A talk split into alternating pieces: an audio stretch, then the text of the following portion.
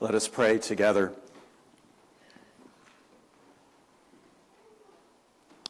Faithful God, we invite your Holy Spirit now to take the words that I have prepared and in the beautiful way that you love to do, to minister to each of us at our place of deepest need. Maybe a word of encouragement, correction, restoration, reorientation. Let each of us go home today feeling and knowing that you have touched our hearts in some deep way. And we pray all this in Christ's name. Amen. So, in six brief verses in Psalm 23, this psalm poetically and honestly describes the whole journey of, our, of us as human beings from beginning to end, describes our lives with its full array of joys and sorrows. Think about it for a moment. Walking through green pastures, beside still waters through terrifying valleys, facing our enemies, and then returning to the safety of home. And along the way, we hear the good news of God's provision, God's guidance, and above all, God's faithful presence with us every step of the way. Back in 1968 in Vietnam, during the Tet Offensive, our own Harley Cooker and several companions would gather together every evening during that harrowing time 55 years ago.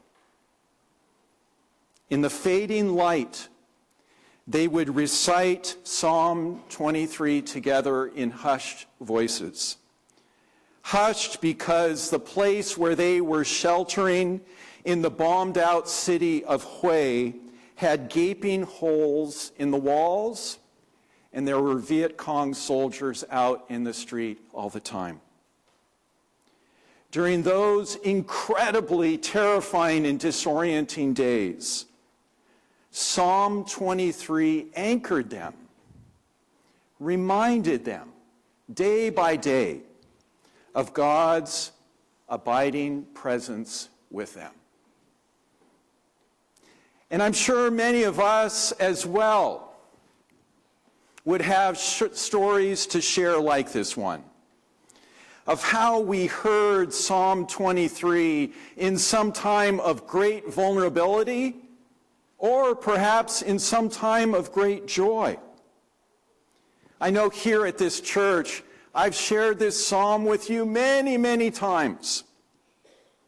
In your times of celebration, in your times of heartbreak, early in your lives, in the middle of your lives, and some I've shared it with them as they were taking their very last breaths. Psalm 23 addresses all of these aspects of our lives. And it's quite different in this respect from other psalms, which may be a psalm of lament or a psalm of praise. But Psalm 23 captures all of our lives in six brief verses. But I think one of the challenges that we all have is that this psalm is so incredibly familiar, right? And when it's so incredibly familiar, sometimes we can't hear it anymore. I sure suffer that.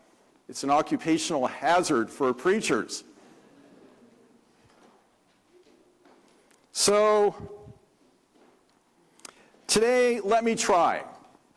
Let me try to give it a fresh reading, a fresh hearing for you by toggling back and forth between Psalm 23 and Jesus' words for us today in John 10. Because Jesus shows us what kind of shepherd God really is. And Jesus shows us that there is nothing unchristlike in God. There is nothing unchristlike in God. All right, off we go. Starting with verse 1. The Lord is my shepherd. Notice that Psalm 23 begins and ends with God. God is the great bookend at the beginning and the end of this psalm. And here we hear the Bible's call for us to have a God centered and God guided and God immersed life. For without God, we cannot know who we are, how much we are loved, or how we are to live. As Isaiah says so beautifully, without a shepherd, we all, like sheep, so easily wander astray. Amen? The interesting thing is that in many African and Asian churches, the first verse here is also read as a bold political declaration. The Lord is my shepherd, and not the cruel tyrant of the land. For them, it represents a radical pledge of allegiance to God alone. Verse 1 still, I shall not want. I don't know about you, but for years I didn't understand what that meant exactly. So other translations help us. With God as our shepherd, we have everything we need. We lack nothing. To be in relationship with God is to already have everything we need. In the shelter of God's care, we are set free to live generously and trustingly. Trustingly. Because we know from long experience that God will provide what we need. This is beautifully illustrated then in verse 2. He makes me lie down in green pastures. He restores, he leads me beside still waters. He restores my soul. Now, I always thought that this meant God's, this was referring to God's spiritual refreshment, and it does refer to that. But when we stayed on, when we stayed on the Greek island of Patmos for a month, I realized that it's also important to read this verse like a sheep. Because, you know, every morning a shepherd named Nicholas would come down with his flock and water them at the well, and then take them up to the hills for grazing. So, in the same way, God provides also for our physical needs with drink, still waters, and with food, green pastures. Verse 3 our shepherd leads us in right paths for his name's sake. Here's another part of this psalm that I never quite understood. You know, we can repeat these things for his name's sake. What does that mean? And translators say that it means in keeping with God's good character. And what is God's character? Well, the Hebrew scriptures have one word for this, and you know I love to repeat it again and again. What is it? Chesed. Chesed. Chesed can be found in the last verse of our psalm today.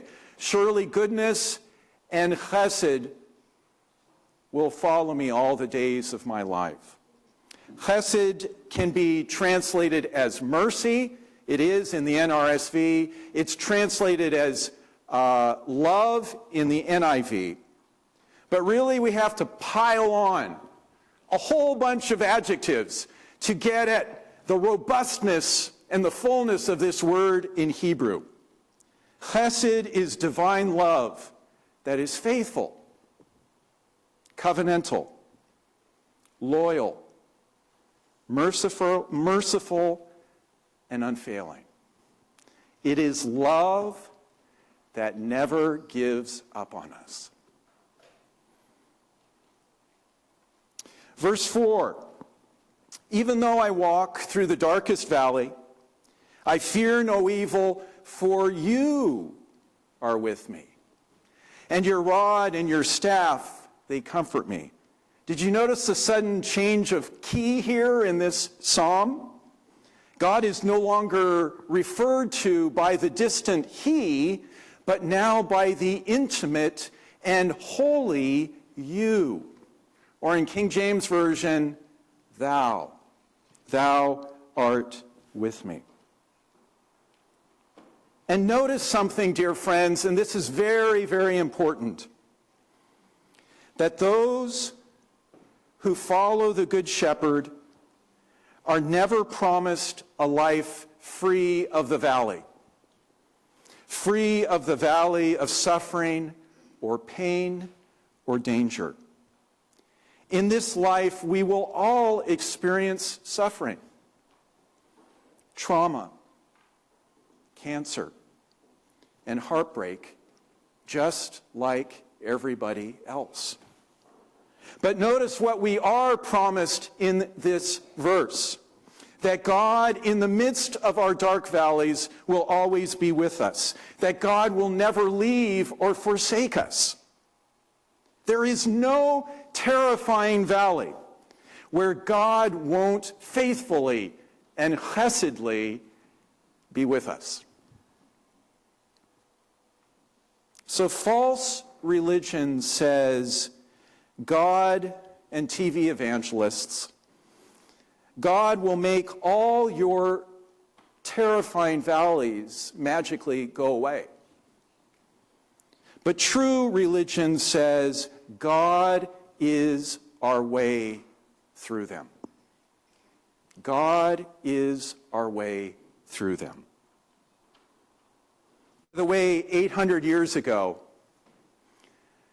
during the Crusades, St. Francis chanted this verse as he and a companion crossed over enemy lines on a peacemaking mission with the Sultan of Egypt. I will fear no evil, for you are with me. Verse 5 You prepare a table before me in the presence of my enemies. You anoint my head with oil. My cup overflows. Now, if you're anything like me, you would just love for this verse to mean, Lord, you lavishly bless me, and in so doing, you humiliate all of my enemies. And you know what? That's probably what the original author means in this verse. But, friends, remember our John passage.